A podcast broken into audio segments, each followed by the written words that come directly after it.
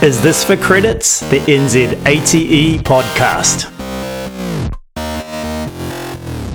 Philly, welcome back to our podcast for episode seven. Thank you, Christopher. We've actually decided that it's time for us to talk to each other in this podcast. Even though we've declared that we're HODs and we've alluded to the fact that we have departments that we work with, we really haven't gone into it. And I think it's a good opportunity for us to do that now that we've got a few of these interviews under our belt, don't you reckon?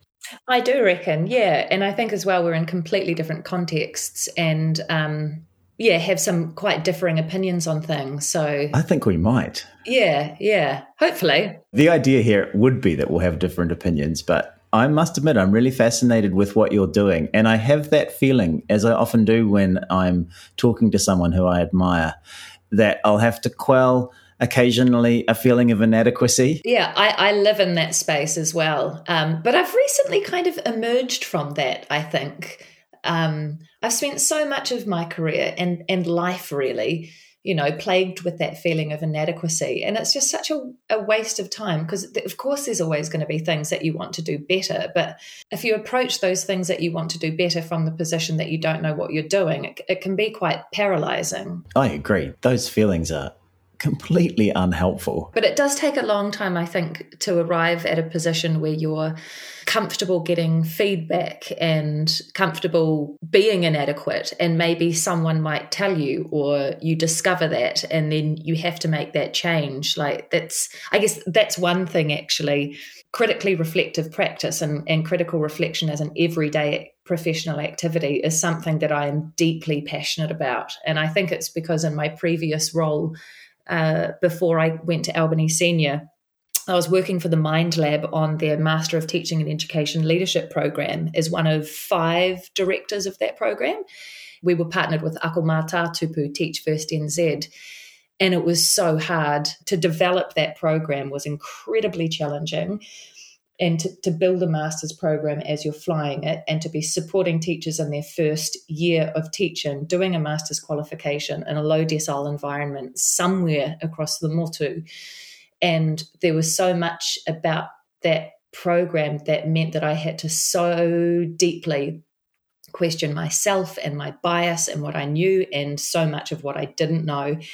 And you sat in that vulnerable space for most of the time and that just challenged me and pushed me to a space now where I think I'm much more comfortable visiting that vulnerable space more periodically and and transforming from that place. What did you discover were some of your strengths through that process? What are you good at? People. I'm not a I know that Sian um, Evans, in a previous workshop that we delivered last year, Chris, talks about herself being a literary traditionalist and that being a real strength of hers. Um, that's kind of that language is sort of stuck with me a little bit because I'm in no way a literary traditionalist. I'm an, I'm not a traditionalist in many senses of the word under any circumstances. Yeah, I don't. I don't. I think I question tradition and I, I really enjoy change. So, about people, can I drill down into that a bit further and say what is it that yeah, totally uh, you are particularly strong at in relation to your work with people? I'm always seeking to find genuine connection. Like, I like small talk stuff, but I much prefer connecting with people on a on a real I don't know, having having chemistry and electricity and and operating from that space, whether that be working with students or working with um, people in my team or working with superiors as well. I'm always kind of looking to to find that space, and I think that supports me supporting other people to be vulnerable to to make change in their practice because you're able to move people into quite a a trusting environment because because you're holding that connection with someone so maybe that's what it is that that makes me good with people. And I think as well, I'm very extroverted. So I struggle with my own company before having a child and and kind of needing a bit of time to myself. I used to get quite nervous about the end of year holidays because I'd generally get quite blue, like I'd get quite depressed before coming back to school because it was just too much time on my own and I didn't know how to fill it. I, I thoroughly enjoy spending time with people, and even at the end of a, an incredibly tiring day, if I spend time with people, that's what will stimulate me. In relation to your role as HOD, which is essentially the definition of middle management, isn't it? We've got the senior group ahead of us, which yeah, yeah, it is yeah. driving the school as a whole, and then we've got a team of our own who we're fiercely loyal to and highly responsible for, as well as the students and their families. How do you think you handle that middle position? What are some of your strategies that make it work for you? Generally, I reckon at, at our school, people are on the same page which is rare. It's really rare. And I've never worked anywhere like that before. I think that occurs not only because senior leadership is really transparent in how they operate, but because relationships with staff are really prioritized. And culturally, I don't think that has developed within the school. You know, like if somebody um, came in as a newer member of staff and they're sort of practicing, and this has happened kind of recently, you know, someone was sort of practicing the, well, they said, you know, the sort of pointing up to senior leadership and, and it just kind of grates. Like i remember thinking like i feel like i should go up to that person and be like oh hey by the way people don't really talk like that here. Find another strategy to, to connect with people and um, and that's not a criticism to that newer member of staff, but it's quite an entrenched behaviour, I can think. I wonder, though, if one of the things I'm taking from this is a wider piece of advice for people in positions like ours, and that is find your place so that you can be congruent and you are supportive of what's going on around you so that you can be your best self instead of trying to tackle those things where you might find that you're at odds. Because i definitely say that from my point of view is that i've learnt that lesson is that it's important to find an environment where you line up certainly on a values basis and probably on a style basis as well with the people that you're directly working with. Yeah because we've talked about that eh about what work can take from you when you're feeling as though you don't quite, you know, when you're a bit of a square peg. What's that experience been like for you moving somewhere where you're feeling at home? I think I'd want to take some credit for that in that I've been on a journey of learning in that role of middle leadership because I think I've had very, very, very strong views. I've been a kind of firebrand HOD. I've been a complete sort of dedicated champion for my team and our students. But it hasn't been always that healthy because I, I, think I might have even set up oppositional situations where they may not have happened. And I now realize after having experienced that and created more conflict than was needed. The job is very much a mediation job that you are actually, as you say, looking at building strong relationships with the people all around and getting the best out of everyone. And it's such a powerful job, really, because we're responsible for the delivery of a very significant part of the learning of every student in every school, especially as English uh, HODs. And so we already have a lot of influence and a lot of ability to direct the travel of things. And I think it's more about trying to enable those around you. And so I've, I think I've taken that initiative this time. I'm thinking I want to act as an enabler for the people around me. It's interesting, eh? Like I, one thing I think that feels different about I don't know where where I'm working or where I am in my life or, or, how long I've been teaching. You know, I've been teaching for 15 years now. Like I I cannot cope with toxicity, and I've worked in uh, over 15 years as as many people would. I've worked in a lot of toxic environments. I've worked with toxic people, and I've participated in in that within within professional spaces and it has worn me down it has broken me it has sent me to therapy and been to the absolute detriment of my mental health and relationships with people who I should be prioritizing above anything else. And I just, I'd have no tolerance for it anymore. I'm with you on that. If we were to give advice that we were in concert about, it would be to say, uh, like the gambler song know when to hold them know when to fold them know when to walk away and know when to run. And there's no failure in running mm. sometimes. Yeah. A decision was was changed recently at at school which you know happens. And someone said like why did that you know why did that happen? And i was like well i think it happened and that this this played out like that. And then and then i was just like you know i just think it's one of those things that we, you just suck it up and do it and everyone was like, "Yeah, okay, sweet as." It's like, yeah, let's let's let's not waste any airspace hypothesizing or you know dramatizing this. A, a, a human person made a decision and that and then changed that decision for good reason because we're all professional and we all have expertise. So let's just trust that and give that decision give that person the benefit of the doubt and just do our jobs. Hey we mentioned before i don't know i don't know the language that you used but you were talking about in previous jobs maybe you've you've been a campaigner for something and it's it's kind of added to the toxicity or whatever that that's i'm paraphrasing and um, apologies if i've got the wrong end of the stick there.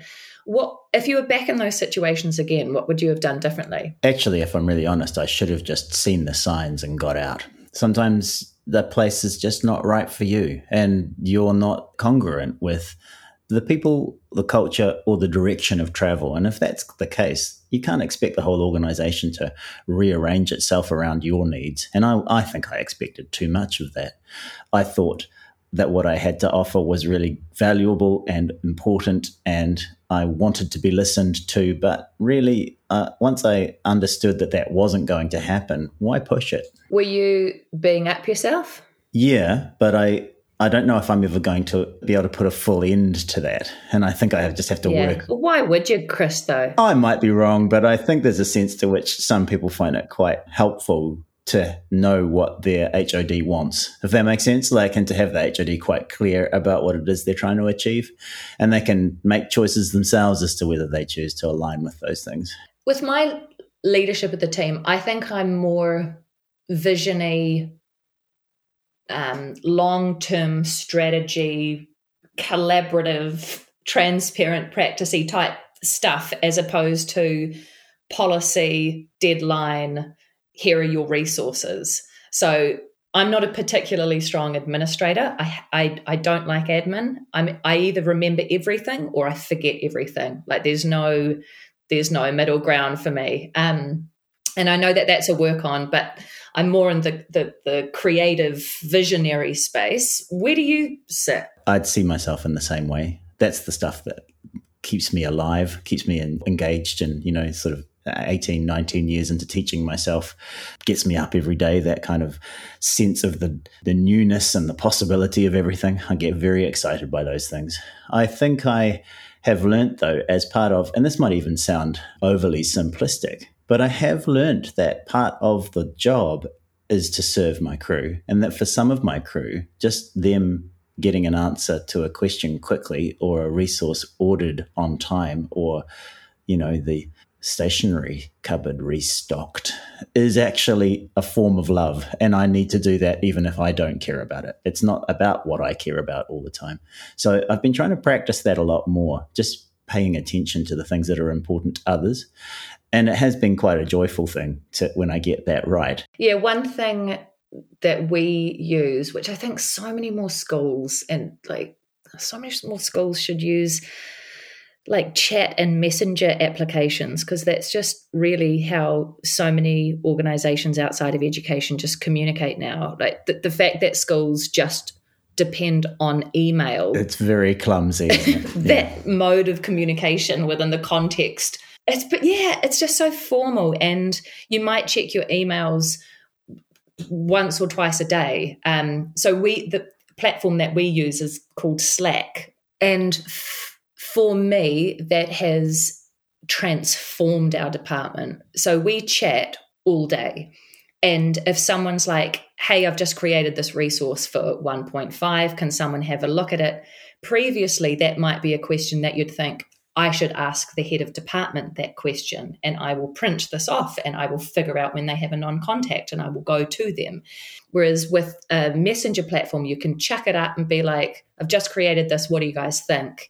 And all of a sudden, you've got nine or 10 or however many people having this conversation, moderating that resource, thanking each other for that. I'm going to steal that and use it next period um, and it, it's created such a culture of of sharing of um, it's a tool for absolutely for collective efficacy it's a tool to support transparency and it's a, a tool to kind of distribute leadership so that I, I don't think that i am positioned in a very hierarchical position. Like I know that if I came to my team and, and, and, I say, you know, this is how I want to do things, people will respond to that. But I don't think I am feared. And I don't think that people perceive me as being the knower of the things. So I love the um, use of that kind of platform as well. And we're moving in that direction as a team. I agree for very similar motives, especially the transparency side of things. I also think it's really important that we're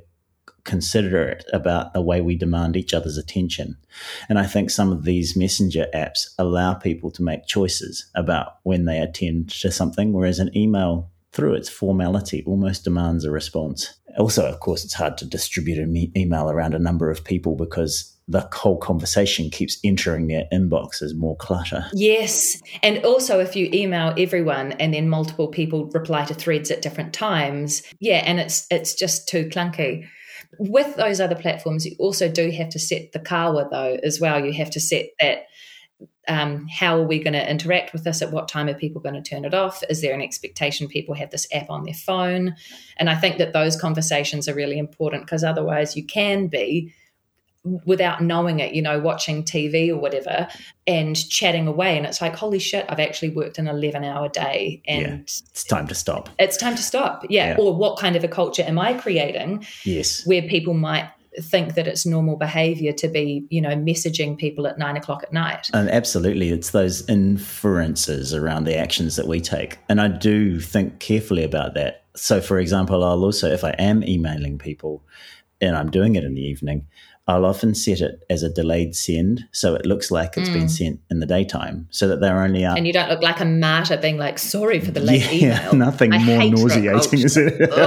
and it's it's wrong. It's like, that all kind of sorry. so-called virtue signaling. I don't consider it to be mm. a virtue, but yeah. So it is just about gaining their attention at times when it's appropriate to ask.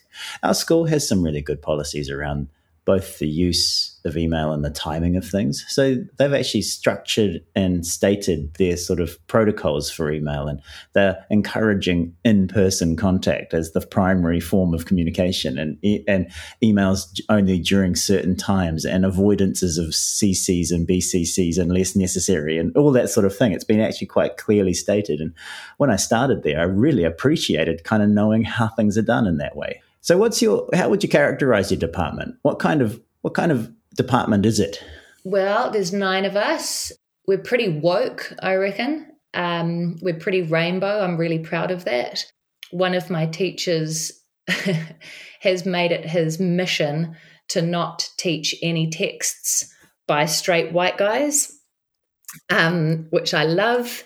There's a huge amount of teacher agency. So we don't have a year 11, 12, or year 13 program. It's an individual teacher program. And then we sort of return to these core activities like moderation, like our hui, like PD. You know, we have these central sort of spaces we come back to, but the team is very uh, takes very informed risks and we're quite a creative team very supportive we might not have a huge amount in common but we thoroughly enjoy the time that we spend together and we make a real effort to um, to validate and to celebrate all of the identities in the department and to respect one another as well whether someone is mormon or so atheist or gay or christian or w- whatever you know um, all of those different perspectives and life experiences and identities are, are held which is pretty great given that that's the cohort that you're likely to be working with. Yeah, it? totally. Yeah. yeah, yeah,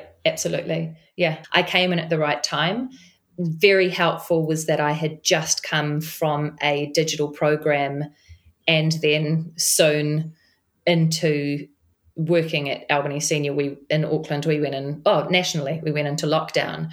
So to move a department who had never taught online into teaching in an online space, I felt really, I felt like that was an amazing leadership opportunity for me because I could very confidently sort of step up to the plate and um, yeah, it's nice was, to start and immediately be useful, isn't it? Yeah, yeah. It was yeah. a nice moment for me to feel kind of secure. And I was so conscious of coming in, taking over from somebody else who had a, a different way of doing things, um, who was also de- is still a deputy principal. So it was just a little bit awkward about I'm going to do things differently to you, but I don't want to step on your toes or disrespect mm. anything. But I'm we're different people. Mm. Um, but then, in order to do that as well, I created uh, a conceptual framework. Um, which is based on the Matariki star cluster, and it's it's basically the the dispositions of each of those stars are uh, described with reference to how we engage and connect with one another. So, um, whakatiri mahi, so how we navigating how we work together, I guess is the name of that document. And that was a, a, powerful document for us to look to, to be like, this is how we work, this is how we collaborate, this is how we acknowledge the work that has happened before us, but this is also how we respectfully challenge ourselves and each other to, to progress. Hmm. So, yeah, a so couple of a very, kind of, it's a very intentional approach to yeah. the team before you yeah. think about the product, isn't yeah, it? Definitely. Yeah. That whole first year was based on collaboration and transparency, like real collaboration, not just cooperation, but actually being vulnerable with with each other and creating things from the ground up and not being on the same part plan or you know brain space but having to make stuff together. And then at the end of that first year through that experience we arrived at a place where we could um, challenge our own practice individually. So I wanted us to, to be galvanized as a team so then people could move off in separate directions. So we sort of dis- dissolved the year 11, 12, and 13 programs and everyone developed their own one. And then I sort of knew that by the end of a year of doing that, people would be exhausted of doing their own thing and would want to come back closer together, having sort of reflected and developed their own practice. So now we're more closely aligned, having become a stronger team and having developed stronger individual practice.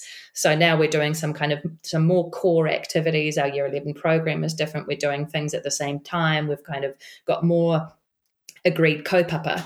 Um, but yeah, I, I, think now we're, we're a pretty high performing team in terms of um, our identity. I, I, can imagine a lot of teachers listening to this will think, I want to work in that department. I want to work in that department both where I'm I have autonomy, but also where I'm fully supported working with others.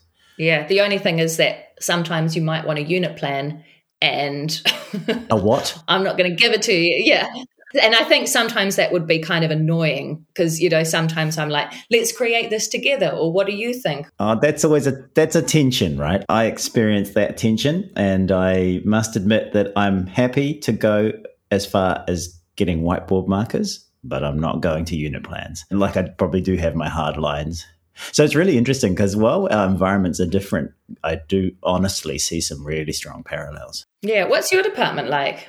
So it's it's been really interesting. I'm in my second year. So starting last year, um, there were a couple of things that came up for us that gave me exactly the same opportunity that you had to get in amongst it and really act with the department on a significant new project. And I'll, I'll talk about a couple of those things in a minute. But the department itself, well, I entered it and it was already very high functioning, really high performing. The outcomes for the students are really strong. The reputation in the school was really strong in terms of academic achievement and a group of very strong minded individuals as well. So they'd been going well and they were quite sure of that at the same time, there was less of the diversity that you're talking about. I think the things that we've needed to work on are actually very similar. Inevitably, in a high performance environment, there's also competitiveness. And I think what possibly might have been the case is that the competitiveness was sometimes challenging for some of the team.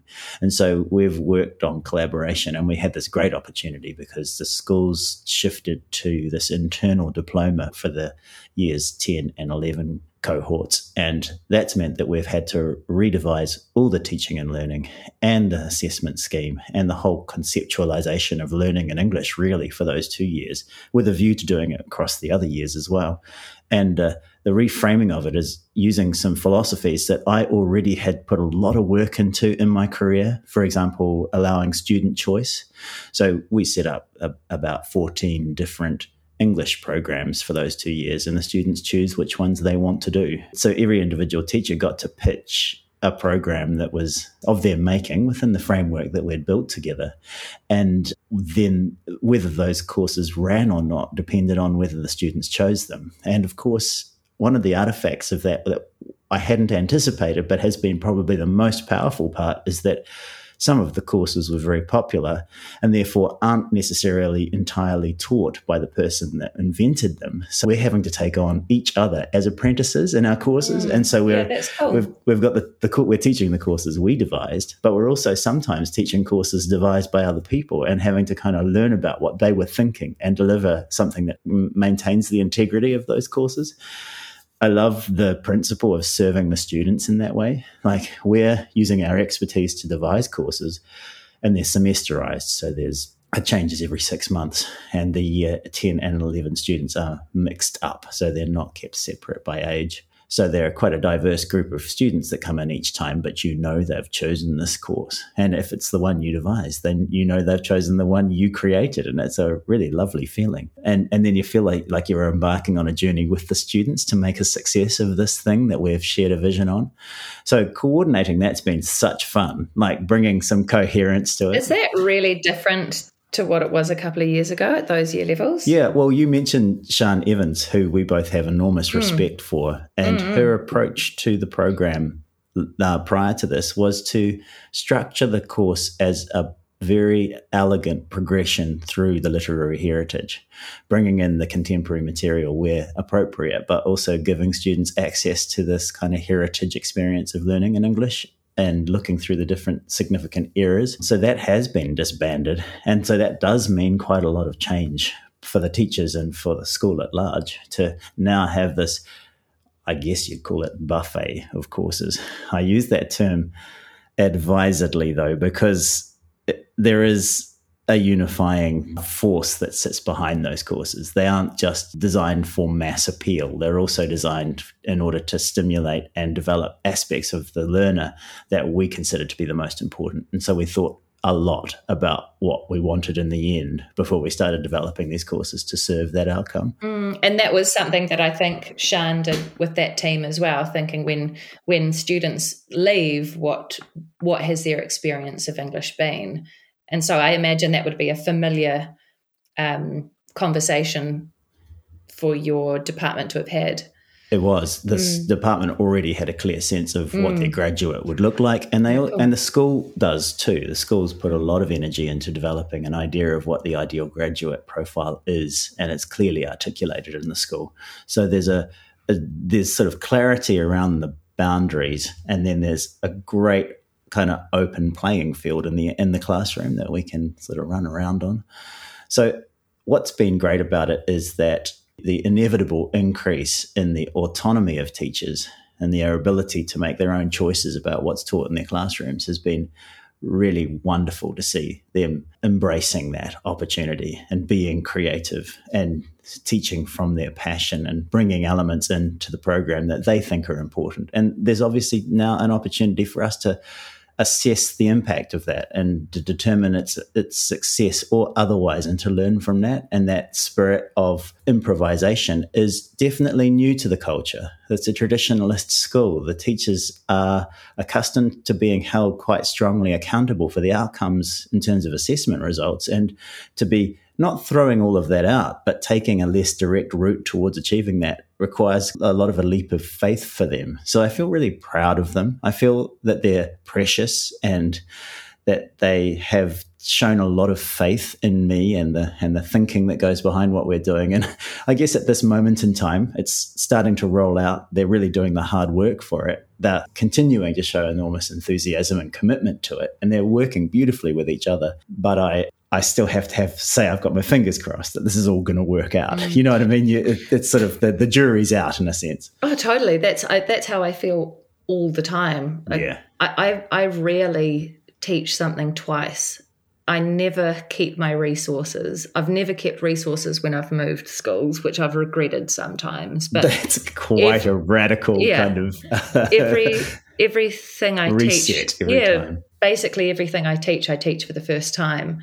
Um, and I don't, yeah, I don't know why. I think I know why. I think you have a fascination with the new. One of the things I would say is I definitely do repeat the teaching of mm. things. You get good at it if you repeat things. Like the, the best grades I've got with some things have been where I've taught them multiple times, but also the best grades I ever, ever got was where I didn't have a clue what I was doing. And I think that galvanized this approach.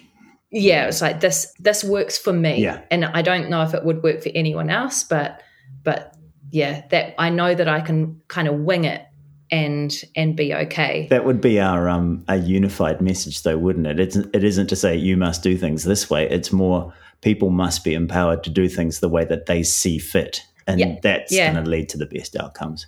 Yeah, totally. And I, you've got to teaching is such a journey to understand what your strengths are. Remember when I first started teaching and I, you'd practice behavior management. Like I, th- this is inappropriate, and if you if you love that. keep doing that, I will write your name on the board. I'm going to underline it next. Watch out. yeah, I'm going to put two lines, Yeah. and nothing, nothing worked. You know, or I'd take a real, a, my put on my grumpy voice, and now my behavior management is re- is more just like, can you just stop talking because it's just really annoying me, and it just just stop. and But it's the relationship. it isn't sounds terrible, yeah, Mm. but th- but that works for me, Mm. and I know what I know how to do what works for me. So for yeah, for especially for younger teachers, is you're like, God, how do I do this?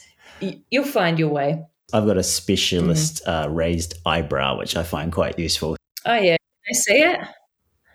because it's not Ah, angry. It's both of yeah, them. I can't raise one. They both go up. Neither can No. I. I've tried for so long. But the thing about that is that um, it's quite friendly that raised eyebrow. But the point about it is the students know your cues, and that's what it all. That's all it is really. I don't teach from the front of the room. I have a, a clicker, and um, and all of our lessons are digital, so I don't actually do much whiteboard marking, uh, writing at all. Um, and I I'm constantly parading around and sort of like when I can see students disengaging, I'll just kind of stand and do star jumps just to be like, please stay with me, five more minutes. People talk about your teaching toolkit or your kite or yeah, or whatever you have, but it's so personalized, isn't it? it is. But I think we do have to be with new teachers. I think we have to give them some uh, principles and strategies that Mm. that they can experiment with to try and put them into effect. And also be there to be like, how was it? yeah, that's right. Obviously, both of us have got a really strong uh, principle of non coercive approaches in the classroom. And those sort of things, like when it comes to HOD, I guess I would say that there are things that I, I have some hard lines. You know, I, our our classrooms in English must be non coercive. There's no punitive approaches in, in our, it's all about learning from experience and supporting people through the errors that they make and the obstacles that they encounter. And that our job is to assist and support and encourage and remind and clarify, and not not not punish and um and, and enforce. I think those things are really problematic. So I have you know a few very strong views. Mm. Yeah, as do I. You've been listening to Is This for Credits, the podcast of the New Zealand Association for the Teaching of English.